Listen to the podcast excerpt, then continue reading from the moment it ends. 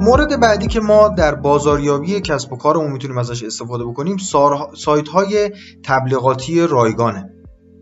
البته طبیعیه که ما هر چقدر که برای تبلیغات هزینه بکنیم بازخوردهای بهتری خواهیم داشت و طبیعتا استفاده از سایت های رایگان جای استفاده از تبلیغات پولی رو نخواهد گرفت. ولی برای شروع کار می‌تونیم از این پلتفرم ها استفاده بکنیم تا ببینیم آیا محصولات و خدمات ما بازخوردی داره اصلا کسی تماس می‌گیره و اونجا یک سری آزمون خطاهایی انجام بدیم. سایت هایی مثل سایت ایستگاه این امکان رو به ما میدن که ما تبلیغات کار خودمون رو محصول و خدمت خودمون رو در اونها قرار بدیم.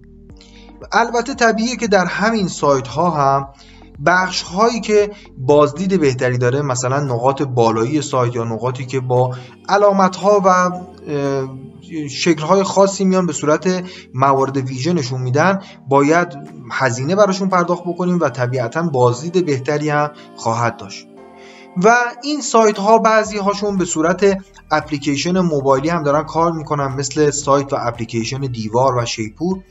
اینها هم گزینه های بسیار مناسبیه که ما محصولات و خدمات خودمون رو روش تبلیغ بدیم و از اونها مشتری بگیریم که حتما این کار رو انجام بدید و از این طریق ورودی برای برای کسب و کار خودتون مشتری جدید کسب بکنید.